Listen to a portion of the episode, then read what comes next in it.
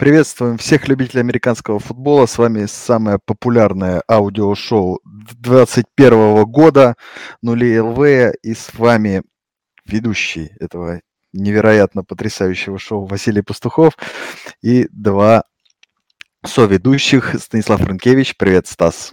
С каждым разом ты все больше и больше регалий навешиваешь на себя и на нашу передачу. Себя разве, да? Ты поздороваешься, может быть, хотя бы? Прощаюсь. Да, но можно здороваться. Здрасте всем. Да, ну и Максим Лицинский. Привет, Макс. Да, привет всем. Сам себя не похвалишь, никто не похвалит, Вась, правильно. Действительно. Ну и первый вопрос к Стасу Рынкевичу будет персональный. Стас, какой чай пьешь?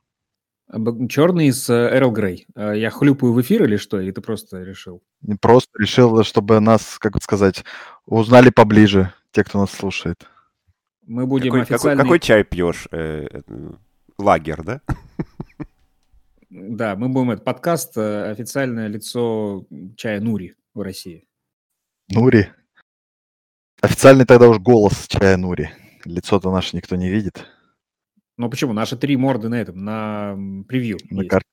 Там рожа ЛВ еще. Вот. Ну, то знаешь, как 36-я студия э, «Русский голос американского спорта», а мы будем вот «Русский голос чая Нури». Ну, ну левая. Подкаст только начался, уже понятно, что ничего хорошего не будет. Ни разу не проплачены даже при том. Ни разу ни одной пачки чая нам не подарили. Да, вот, ну, хорошо, странная давай. бесплатная интеграция такая. Переходить э, к новостям, собственно говоря. Первая новость у нас немножечко такая с грустнюшкой, да, получается, с грустинкой. Это окончание карьеры Джулиана Эдельмана. Хотя, я думаю, болельщики Атланты, например, наоборот, э, улыбнулись, когда прочитали эту новость. Какие эмоции испытывают болельщики Сан-Франциско, Макс, расскажи.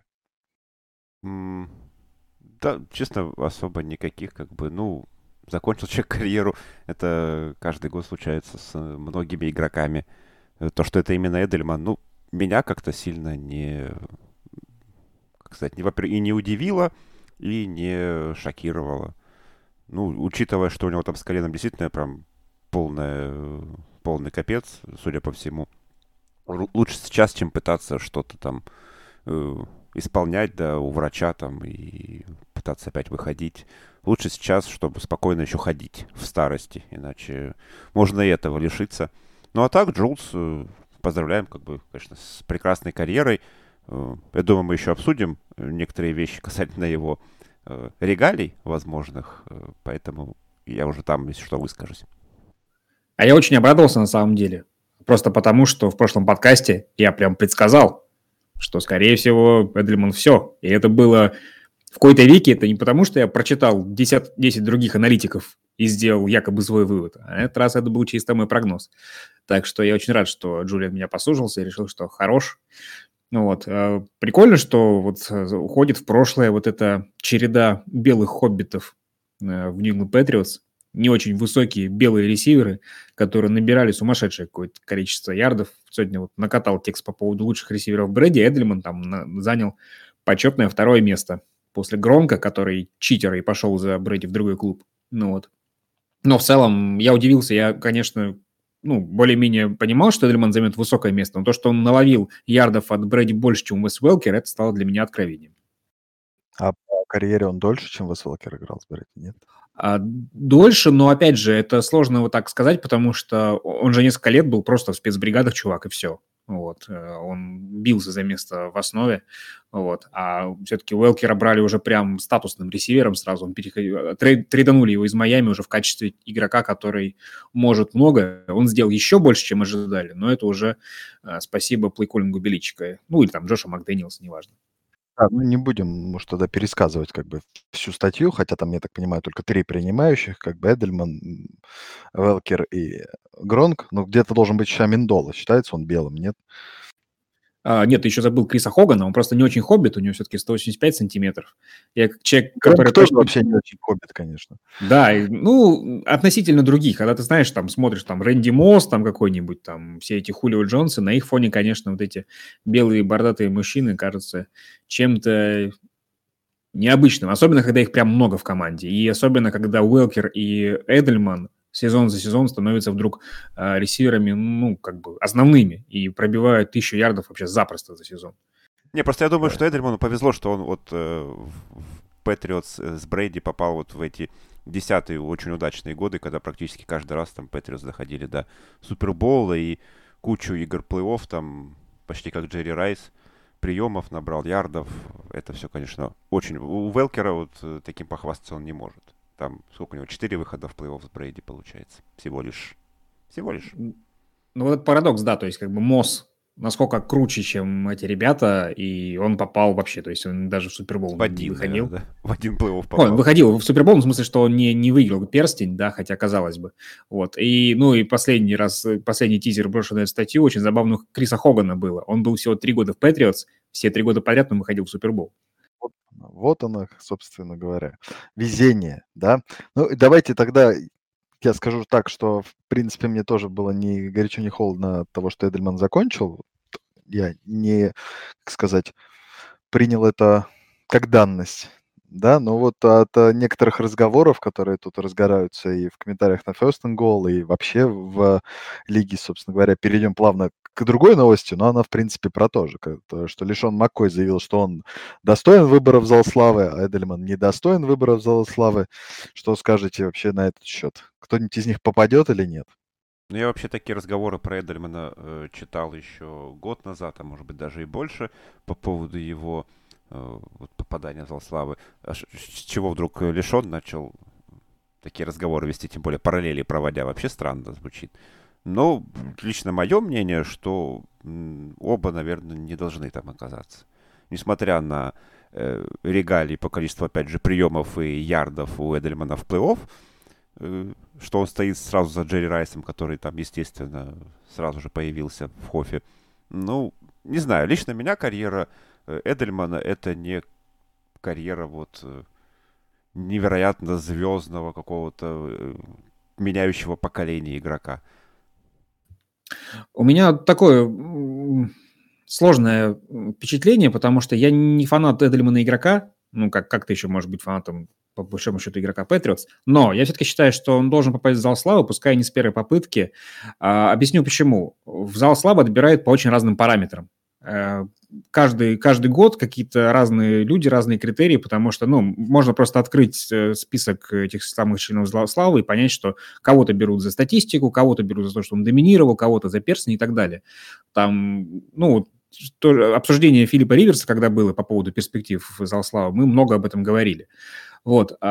У Эдельмана две вещи, которые очень крутые. Первое – это то, что он действительно очень был крут в плей-офф, что характерно, кстати, было практически для всех белых хоппитов. И MVP Супербоул стать ресивером – это нужно постараться. И второе, какой длинный путь он преодолел седьмого раунда через эти спецбригады к тому, чтобы стать первым ресивером команды. Да, пускай на безрыбье, но тем не менее, вот с его данными стать, пробить эти три сезона с тысячи ярдов э, и быть очень успешным и за этот кэч, да, ведь тоже в зал славы очень важно, чтобы у тебя были какие-то э, прям карьерные хайлайты, моменты, которые помнят вся лига, целое поколение болельщиков. У, у Эдлимана они есть. Так что да, я понимаю, что он не совсем подходит под этот э, визуальный чек, в том плане, что, ну, вот ты представляешь себе Рэнди Мосса, там, вот этих всех, Келвин Джонсон, эти все ресиверы, которые большие, крупные, доминировали, там, тот же Гронг, да, физически. Э, Эдельман не вписывается. Но то, что он сделал, и как он это делал, я все-таки думаю, что его рано или поздно включат, вот, и не зря. Ну, я не помню, сколько попыток им дается, по-моему, три или сколько-то, или пять. Ну, понятно, да, что не один год. Но мне кажется, что не будет он включен в зал славы, и я соглашусь с Максом, я не вижу ничего такого выдающегося в его карьере, да, он должен, то, что ты перечислил, он должен попасть в зал славы Патриотс, там, ну, в кольцо чести, или там у разных команд по-разному это называется, да, там, Но можно его номер, мне кажется, можно его номер вывести, там, я не знаю, из обращения, например, как бы, но именно для лиги Эдельман абсолютно средняя фигура, как бы, ну, играя, грубо 8 лет в, там, из 10 в плей-офф, тут несложно стать, да, вторым за Джерри Райсом. Уж извините. Поэтому ничего такого какого-то сверхъестественного я не увидел. Плюс играя с э, лучшим квотербеком в истории футбола. То, что он э, с седьмого раунда пробился, да, заслуживает уважения. Прекрасно там. Но, скажем так, очень много принимающих, которые достойнее его даже, ну, и опять сейчас скажут, ну, например, Хайнс Форд не, не попал в зал славы до сих пор и не попадет тоже, скорее всего. Хотя он тоже был MVP Супербоула и много чего как бы на поле делал, но вот он вряд ли. А вот Ларри Фиджеральд абсолютно как бы стопроцентный Hall of Famer. Хотя он даже, ну, не, в Супербоуле играл, конечно. Да. Ну, очень забавно вот это, что мы, когда мы говорим о квотербеках и их перспективах, для нас перстень – это более решающий фактор, чем когда мы говорим о других э, игроках других позиций, в том числе и скилл-позиций. Хотя, казалось бы, квотербек точно такой же игрок, как и все остальные. Да, его вклад в общее дело выше, но это не то, что типа вот раз ты крутой квотербек, ты будешь, квотер... Э, ты будешь в Супербоуле. Нет. Вот. У... Если как бы перстень является критерием, в принципе, для всех позиций, то у Эдельмана очень сильные э, перспективы. Кстати, ты вот про номера заговорил. Я вообще подумал, забавное сравнение, да, то есть э, вот не все же, кто в зал славы включается, естественно, выводят номера, да, их, их номера выводят команда из обращения. Но мне вот, я вот задумался, это только после окончания карьеры ведь выводят, да, номера? Ну да. Во время, как бы. Не, ну может, ты больше... Вот просто я про Брэди подумал, да, вот, то есть 12 э, номер в Патриотс, мне интересно, будет ли он выведен из обращения, исходя из того, как Брейди э, не закончил свою карьеру в Патриотс. То, что Велкера, я думаю, 87-й, да? 80... Ой, э, Эдельмана 87-й у него был, да? Я не, не ошибаюсь. Эдельмана 11-й, Макс. 11-й, да, значит. Седьмой у Гронка всю жизнь был. Эдельман, ну, Минитрон, то, что Эдельмана, да, не выйдут, мне кажется, это точно. А вот э, про Брэди мне прям интересно будет. Должны, и как бы, я думаю, и сейчас никому его не дадут просто. То есть официально его выведут, когда Брэди закончит, но сейчас его просто тупо никому не дадут. Вот. Но мы опять про Брэди, давайте лучше поговорим, например, про Маккоя. Какое он вообще имеет как бы основание. Отнош... Отношение, да. Отношение, да, к тому, чтобы попасть вообще в Супербол. Что он-то такого сделал в своей жизни, чтобы вообще начать говорить хотя бы про это? Сидел на лавке в двух Суперболах? Ну, я думаю, что он больше э, намекает на свою статистику такую, довольно неплохую, да, то есть сколько у него там, 11 тысяч, по-моему, ярдов на выносе. И, ну, вот в, в это в предыдущее уже, получается, десятилетие он в пробоуле выступал ну, практически каждый год. Семь или восемь у него было, я не помню. Шесть. Шесть пробоулов. Шесть? Ну, тоже нормально. Да. Ну, не знаю, по мне так... Э, не, я не говорю о том, если, что... Если Мэтт нужно... Форте никогда, даже близко, да, наверное, не будет с э, залом славы, то Шон Маккой для меня это раненбэк гораздо дальше от зала славы, чем Мэтт Форте вспомнил сейчас. Подожди, Мэтт Форте это Чикаго, да? Да. да ну, я, считаю, я считаю одного, э, одним из самых недооцененных раненбеков, при том очень продуктивных. Нет, тут, тут безусловно, отличный был раненбек. Я еще вспомнил почему-то, я вообще сначала подумал, что ты говоришь про Эриана Фостера. Ну, Эриан вот, Фостер, да, ну... Тоже не задрафтованный был. Не, ну, не, не знаю, ран, Маккой... раненбеками, мне кажется, вообще очень, очень прям, это нужно Фрэнк Гором быть. Фрэнком Гором. Хотел сказать, он-то, он-то должен попасть. Не, ну почему? Не, ну, Например, Маршон Линч, наверное, должен попасть в Супербол. Ой, в Супербол, в э, Зал Славы. Ну да, да, Линч, да. Фрэнк Гор будет первым э, раннинбеком, который попадет сразу и как э, недавно закончивший, и как синьор, которых принимают, когда им там за 60 уже. Может быть, может быть. Вместе, как это сказать, там, с внуками играя, да, в НФЛ все еще там. Не, ну что, а его сын, кстати, еще не выходит, не выходил на драфт, нет? Нет, там год или два ему осталось, по-моему. Эх, ну, надо Фрэнку тогда пожелать, чтобы он еще два года поиграл, чтобы Он, он по-моему, подписал, Горджи где-то сейчас подписал контракт, по-моему, да, с кем-то, нет? Ну вот я не помню, кажется, еще нет. Не, еще нет. Я сегодня за Википедию самый быстрый набираю. Так что с Лишоном, я думаю, тут как бы... Ну, все эти вопросы вообще они довольно э, индивидуальны, да. Мы видели, как там голосуют иногда, э, какие решения принимаются в, в зал славы. Поэтому тут угадать нельзя настроение. Но опять же, да, вот Фрэнк Гор и Лишон Маккой. У Фрэнка Гора меньше проболов, и у него ни разу ни одного All-Pro нет первой команды. У Лишона Маккоя их два. И опять, я не говорю о том, что Маккой должен попасть за славу, я говорю о том, что, наверное, его вот эти вот высказывания не в отношении Эдельмана, а в отношении себя, ну, в чем-то обоснованы. У него реально очень крутая статистика и регалии относительно других раненбеков а, крутых а, в том же поколении, например. Я вот вообще, кстати, не знаю, как было там в нулевых по поводу там All Pro. когда вообще это начало вручаться, я вот, честно, даже не углублялся. Но мне кажется, что в последнее время это прям очень... Этому очень много внимания прям уделяется. All Pro 40 включается. Да? Ну, не, я вот не помню, чтобы там в конце нулевых, когда я начал там NFL смотреть, чтобы этому прям на это кто-то так прям уповал. Ну, вот то, да, мне тоже кажется, это какая-то ну, вообще, про боулы считали, чтобы я вот, вот честно, вот не помню. Награда, не награда, как, сборная, сейчас. да, в которую попадают. Ну, это все, знаешь, лобби, грубо говоря, каких ну, как это сказать, все эти все премии э, лоббируются, да, и вот Не, ну оно как бы, понятно, что это хайп такой, да, вроде. И около футбольное то, что то, что можно там посчитать, в том числе. Да, это странно, что Фрэнк Гор там туда не включался, да. Он не был там, может быть, самым хайлайтовым там и таким заметным, но то, что его карьера по совокупности и по как бы вкладу, в том числе и вообще восприятие раненбеков, мне кажется, в современный НФЛ. Ну ладно, что-то мы углубились уже так далеко в этот хов. Да, начал ностальгировать, да, уже по Фрэнку Гору, уже отдельно. Вот. Я только посмотрел как раз, единственное, что скажу, Фрэнк Гор, по-моему, когда уходил из Сан-Франциско, уже считался возрастным раненбеком. Это было в далеком 2014 году. Кошмар какой. А он до сих пор пылит. Ну, а раз уже заговорили про лишенного Макоя, давайте поговорим про его бывшую команду.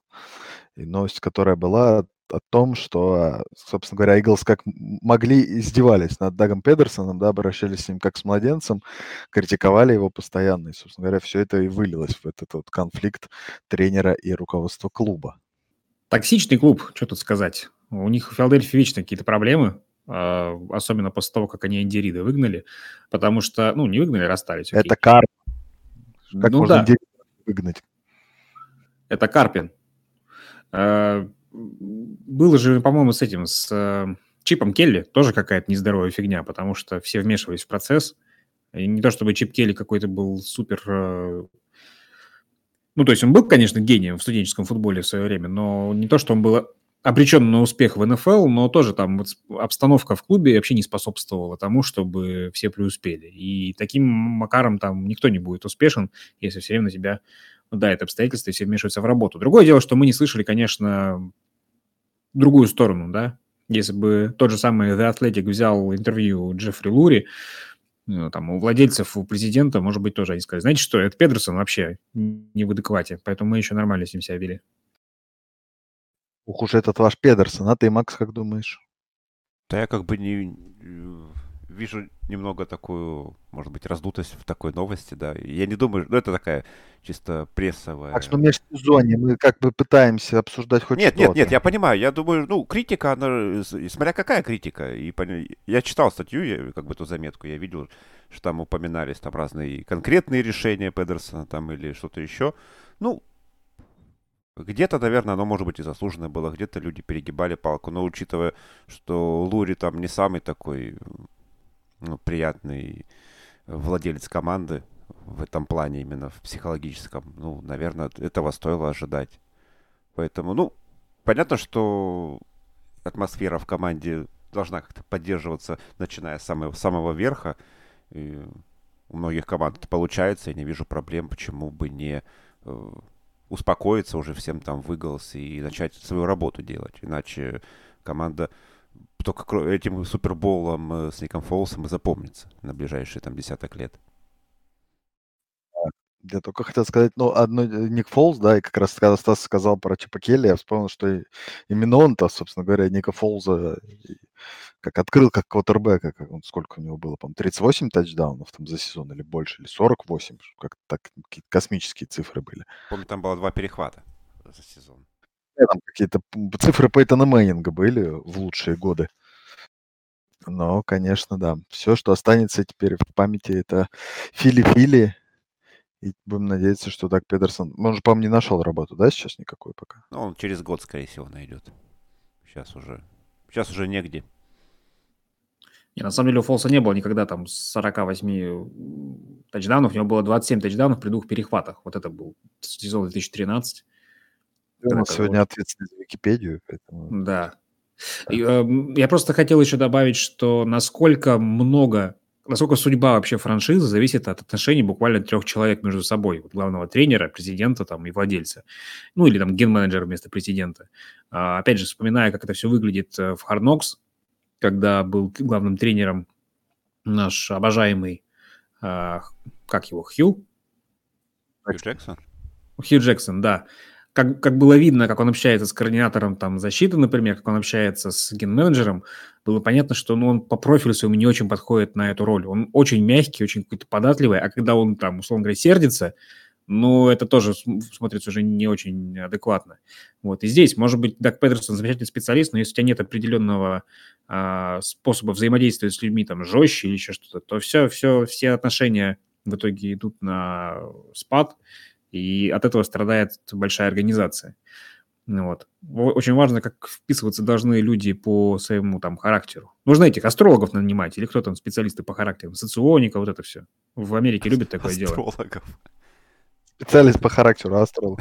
Вот сейчас Мира не в том доме, вы поэтому аккуратнее вот, да, с этим, с э, владельцем команды, у него лунные дни.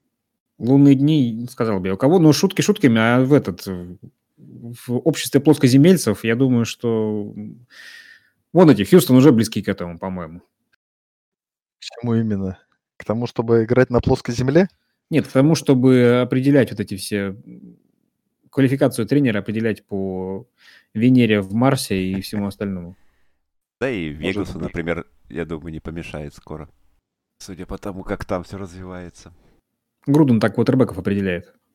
Груден так ну, Груден... пике, на, пике на драфте определяет с Мэйоком. Потому Мэйок, да, они там собираются. Как-то какой был удачный первый драфт, да, у Рейдерс, и потом какой-то вообще это просто жесть. Да, кстати, вот же они ж уволили, получается, Мориса Херста и э, Ардена Кея, это как раз с первого драфта Грудена, и там, получается, сейчас остался только Колтон Миллер со всего полностью а, первого драфта Грудена. Ну, это Грудена, а у Мэйка ну, да, был да. Макс следующий как раз драфт, да. Но это значит не Гру... все-таки не Груден, там генеральный менеджер же был другой. У Мэйока все пики точеные, получается. Какие-какие? Все пики точеные у Мэйока. Тут, мне кажется, нужно пояснение. Пояснительная бригада, пожалуйста. Ну, потом тебе в комментариях разъяснят. Ты, видимо, слишком интеллигент для таких шуток. Может быть, может быть, да. Пожалуйста, поясните. Пики точеные. Это что-то связано с картами, наверное. Пики. Нет? Я, я пытаюсь просто логику какую-то найти. Какой-то. Ну, ладно. Кто объяснит, тому ничего от Станислава Ренкевича. Вот. И спасибо от меня. Ну, кстати, у кого, давайте уж, да, тогда, опять-таки, у нас получается веселые подводочки уж, у кого нет проблем, да, с взаимопониманием между главным тренером и генеральным менеджером, так это у Билла Биличика которому вот-вот исполнилось 69, да, а он говорил, что после 70 тренировать не будет. Неужели вот все, конец, закат?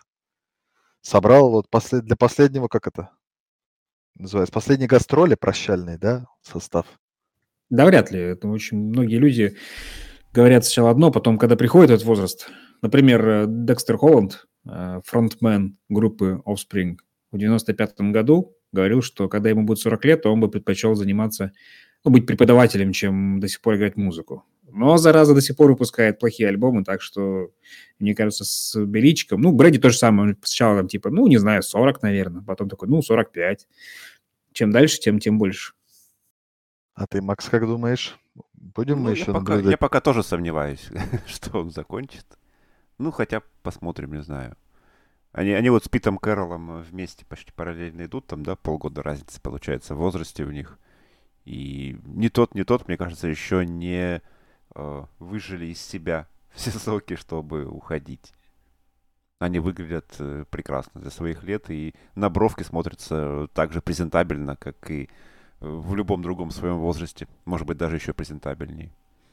Поэтому не знаю, что-то случится в семье рентабельность, а в конце концов, ну, у людей, они же нервничают, как бы, ну, здоровье Ну, не нет, ну, в этом смысле, может быть, да. Так вот, Ну, да, может быть, там если со здоровьем все нормально, то, до, до сердечного приступа там. ну, я думаю, Как раз Макс, Макс первым в истории вообще назвал Беличика на бровке презентабельным. Да, вот этого бомжа в худе. Ну, он там, кстати, нормально выглядит. Ну, человек в спортивке, что? Это винтаж. Ретро тогда, знаешь, не винтаж, наверное, да. Ну, пожелаем, бе- безусловно, здоровья. Я думаю, никто не расстроится, если Билл будет и до 80 тренировать. Я не помню, Любя, по-моему, в 80... с чем- Филлипс, да, тоже за 80, по-моему, закончил тренировать. Тут, тут Любя вопрос наверняка- преемника, да? Вот важен, наверное. О, ну только не Макдэниелс. Ну, либо сын, либо Макдэниелс. Тут выбор, я думаю, небольшой. Патриша там теперь нарисовался. Ой, Патришу теперь никто, наверное, на пушечный выстрел пока к позиции главного тренера не подпустит. Давайте, bold prediction. Кто раньше закончит, Путин или Беличик? Или Брэди. Не, ну Биличек. Я на Путина ставлю. Как вообще можно ставить не на Путина? Но в этом вопросе, может быть, и придется. Так, Стас, давай, а тут глянь, отмал... и отмалчивается такой. Давай, давай, тоже в этот попадай, скажем так. Ставки приняты, ставки больше не принимаются. Все, все ваши показания записаны. Понятно. И будут выложены в открытый доступ, да? Кстати, о ставках. Да, Вась? Да, Подводочка, ставках да? у нас Ай! подводочка опять. Просто такие, что интересно, да, обсуждать чужое бабло. НФЛ заключила контракт на миллиард с тремя букмекерскими конторами, которые, скажем так, будут официальными букмекерскими конторами теперь НФЛ. Как вам вообще? Будете ставить? Макс теперь сможет с прям, как это сказать, официальные ставочники. Там, Да какие? Ты-. Мы, мы что, тебя через НФЛ, что ли, общаемся или что? Как это связано.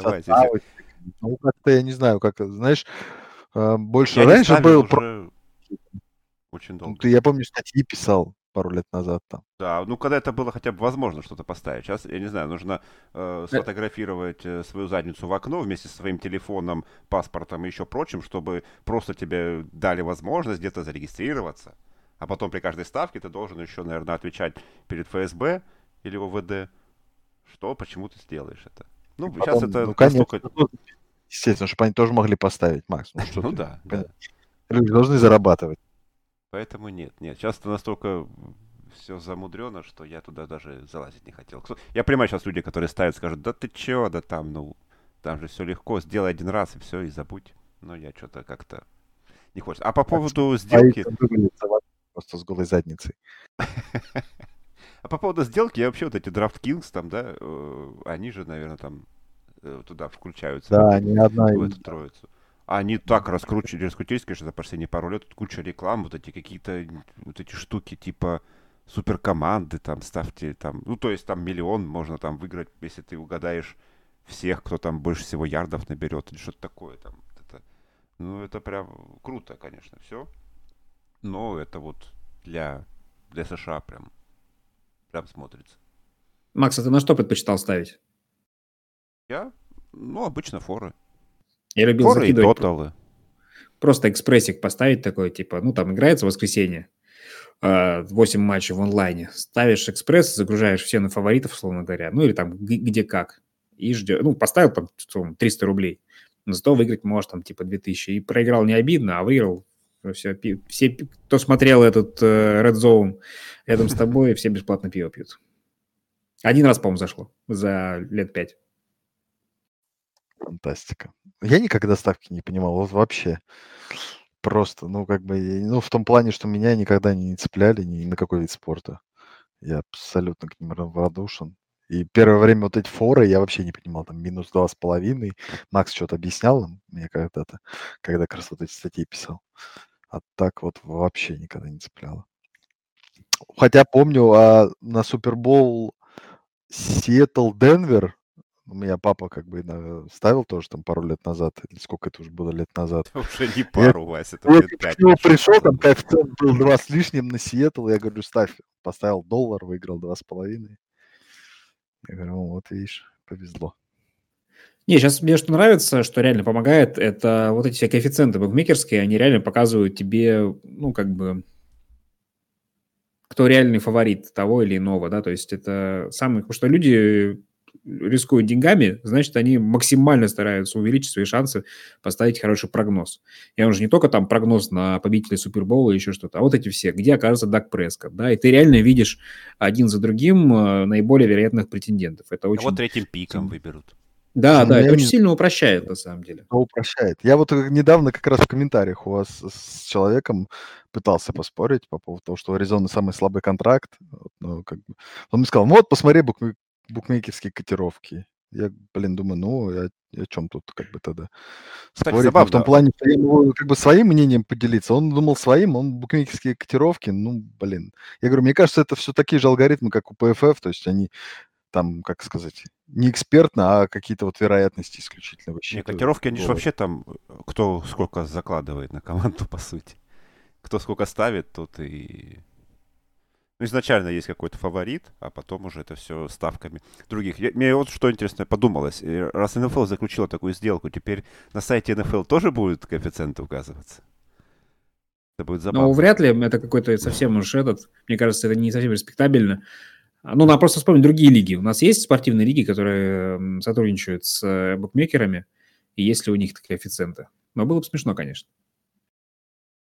Наверное, сейчас же, нет вообще. В ну, принципе, заходишь там на любую эту и практически на любую там, ну, ESPN, там еще что-то, да, и там можно везде найти. Ну да, но Это это не- все-таки порталы, это другое. Это да, не да. прям лига. Представляешь, как бы, если бы так было, например, и, например, играет Тампа с кем-нибудь, и Тампа не фаворит, да это просто Брэди такой, чего? Лига официально считает нас не фаворитами, вышел, порвал. Потому что Брэди же нужно просто, кто-нибудь чихнул в его адрес, это уже супер мотивация. Я думаю, что НФЛ постарается этого избежать. Прикольно, если бы Макс сейчас такой сказал, ну, блин, заходишь же на сайт букмекерской конторы, там есть же коэффициент.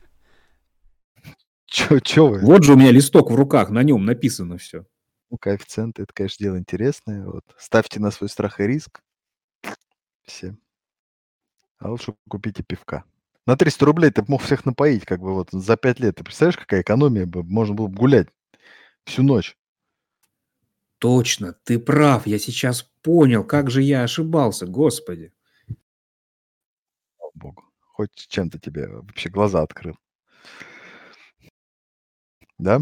Кстати, про пьют и курят, да? Опять у нас подводочки. Что вот. такое? Прям Вообще идеально все вообще. складывается, да. Да, вот. Атланта чемпион. Исследование показало, чьи фанаты в НФЛ больше всего пьют и курят перед матчами. Удивительно. Как это Андрей Житков не болеет за Атланту? Я удивлен, что болельщики Биллс как бы тут проиграли. Ну, Очень Макс, ты там же было не по количеству столов сломанных. Как бы. Ну, мне кажется, это корреляция верная. Количество сломанных столов, количество выпитого. Мне удивительно, что там север весь какой-то такой прям приличный. Э, Я так всегда подозревал, что типа если ты живешь холодном климате, ты пьешь много. Если ты в, в очень теплом климате, то куришь. А Это там отмазка как-то- России только. Ну, может быть. понимаешь, пьешь крепкие напитки, чтобы согреться, их много не выпьешь. Ну, не знаю. Ребят, ну а что Россия? В Финку съезди. Примерно тот же Ну Калинкор. да, тоже да. Не, ну, что, кстати, да, вот Атланта, ну, именно там. Как это связано с проигранным Суперболом, да, и, и прочее. А потом, я насколько помню тоже, что типа ты либо пьешь, либо куришь. Оно все вместе немножко нейтрализует эффект, а Атланта, по-моему, и то, и другое делает. Бестолковый смотри. даже в этом. Подожди, подожди, подожди, подожди, давай уточним. А, Что они курят? Просто ты так говоришь. Специалист, понимаешь? Вот сейчас... Ну, понятно, что он, же, ты- он же южанин. Ты северянин, он южанин. Давайте обсудите это. Не, просто ты так говоришь, что их нельзя сочетать, и, и- и я вот э, задался этим вопросом. Он Просто не говорит, что нельзя сосчитать. Он говорит, что эффекты ослабляют. Они Какой друг от эффект друга. сигарет? Но я думаю, Ну, что они под- сигареты. подсчитывали не кто приму или беломор больше курит, а другое. Думаешь так, да? А, ну, Атланта прям, конечно, тогда удивляет. Я думал сигареты.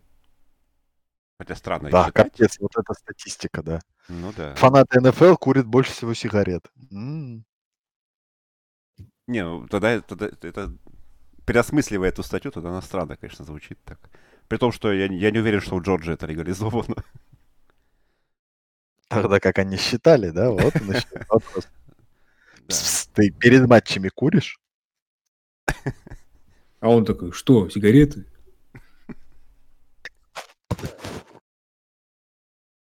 Можно Нет. сказать и их.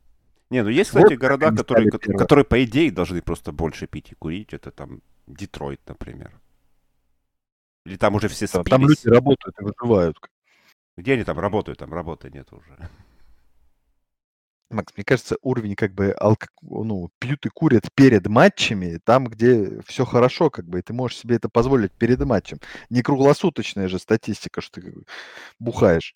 Ну, кстати, вот там же высокие места сразу за Атлантой, по-моему, Джексонвилл занимает, опять же, и потом, и по-другому. Когда ты включаешь картинку со стадиона, где у них тепло, они лежат в бассейне и реально попивают, как бы ты когда представляешь Миннесоту или там Гринбей, да, вот они сидят, и наверняка там холодно, тундра, а они все с- бухают там какой-нибудь вискарь втихаря, чтобы не замерзнуть нафиг на открытом стадионе. Ну, окей, у Миннесота сейчас закрытый. Вот. А смотришь э, Джексонвилл, наверняка они там просто какой-нибудь мартини попивают из этого, из таких вот рюмашечек красивых. Вот, кстати, еще из чего шел э, расчет? Из э, процента спирта или из литража? Вот тоже большой вопрос. Ну-ка, Станислав. Никто не Что? знает, наверное. Ты Никто это как, не, как- не как никто это не указал. Опубликовавший эту новость должен отдуваться. Кто обкурился? Я обкурился? Да-да-да. Не, ну реально, а, э, если считали литрами, то, конечно, там Южные Штаты они выиграют, потому что пиваса там глушат нормально. Особенно в Майами.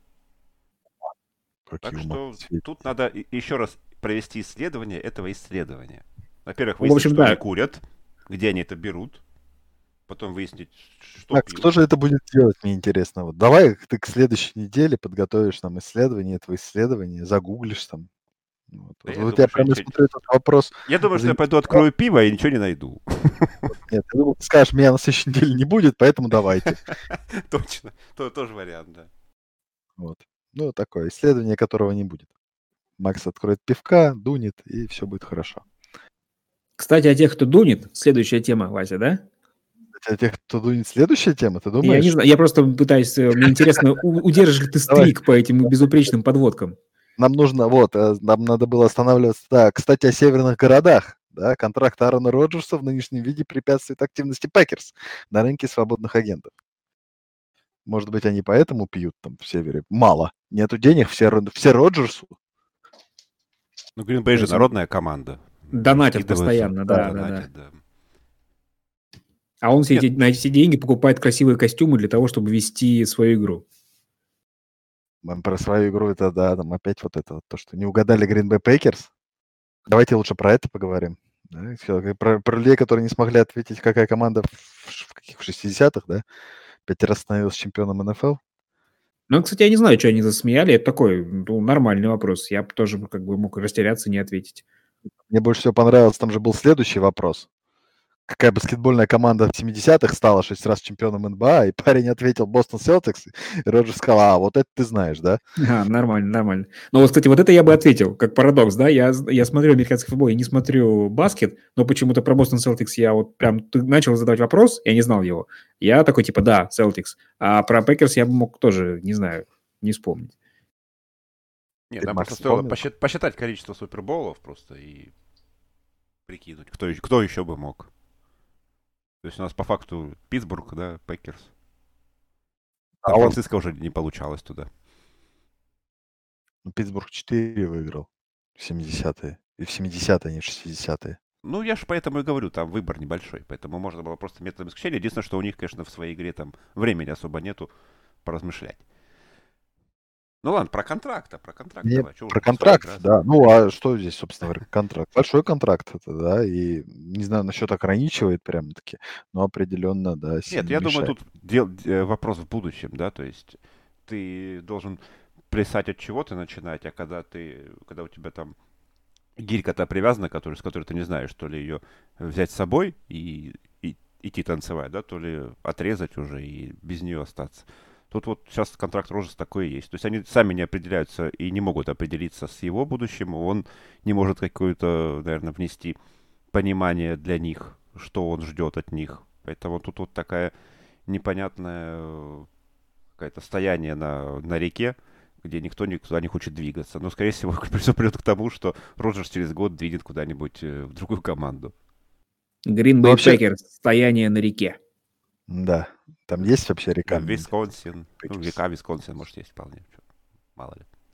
Давай, Википедию проверю, пока ты, Вася, Давай, отвечаешь. да, я пока хотел, да, сказать. Ну, вообще, очень, вот это вот как раз странно, да, что отличает, например, ну, Брэди, да, от, от Роджерса, то, что вот Роджерс реально находится в каком-то состоянии, непон... ну, как сказать, в непонятках, как мне кажется, потому что, ну, с Брэди было понятно, у него вот эти вот белые гномы, как бы, но у них, видимо, был абсолютное понимание с Биличиком, да, что Биличик тратит деньги там на защиту, а нападение как бы вот за счет таланта едет, и они приехали к большому количеству суперболов такими темпами. А у Гринбея вроде они деньги на защиту тратят, но выглядит это все очень смешно. И в этом году казалось бы, да, что не хватает исключительно там какого-то еще одного топового принимающего Роджерсу. В итоге понабрали там бегущих и квотербеков зачем-то, что в итоге привело к не очень удачному да, сезону для Green Bay Packers. Ну как, не очень Поэтому удачного. Не здесь- очень удачного просто из-за того, что в очередной раз да, не справились в плей-офф. Так-то сезон для Аарона-то был неплохой, мягко говоря. Ну, я же говорю, для Green Bay Packers, а не для Аарона Роджерса, Макс. Не, ну, Ну, вопрос ну, будет со, оснащ- такой. оснащением, конечно, он всегда стоит. Там сколько там, пять лет не выбирали ресиверов. После, наверное, Даванта Адамса вот в верхних раундах ни разу никого не было. А разве Адамс был выбран в верхних раундах? Тут вот статья была на and Goal, что они не выбирали Во втором, в третьем. в первых трех раундах. По-моему, Адамс был тоже где-то внизу выбран, нет? Так, ты там про реку посмотрел? Да. Ты был Надо прав, посмотреть. ты был прав. Река Висконсин, один из притоков Миссисипи, самая длинная река штата. Макс Я вообще просто помню красавчик. песню из Альфа. А вот Адамса выбрали во втором раунде Какого года? 2014 2014 Макс все знает про Green Bay Packers. Слушай, мы уже как будто свою игру начали тоже играть, да? Про. Роджерса говорим. Ну, Вот вполне возможно, что вот как раз со времен Адамса и не выбирали никого высоко. Потому что вот эти все э, с, двум- с двойными фамилиями ребята, которые сейчас играют там, они где-то там все внизу, в четвертом, в пятом выбирались. Да, Эскимо и Вальдес Скенлинг. Мгм. Но э, мне, мне кажется, там драфт, например, вообще никак не зависит от контракта Роджерса. Тут другой, другой вопрос, зачем вы там Кевина Кинга переподписываете. Как бы Вот это может быть стоять. Э, То есть э, правильное распределение денег, да, это совсем другой вопрос. Но тут все упирается в то, что просто они не знают, к чему это все приведет. Ни, ни сам Роджерс, ни руководство Пекерс. Вот, ну и тут, да, собственно говоря, как раз тогда у нас, раз никто не знает, мы, наверное, на этом и будем заканчивать сегодняшний подкаст. Вот, и слышимся с вами через неделю, наверное, в несколько обновленном составе.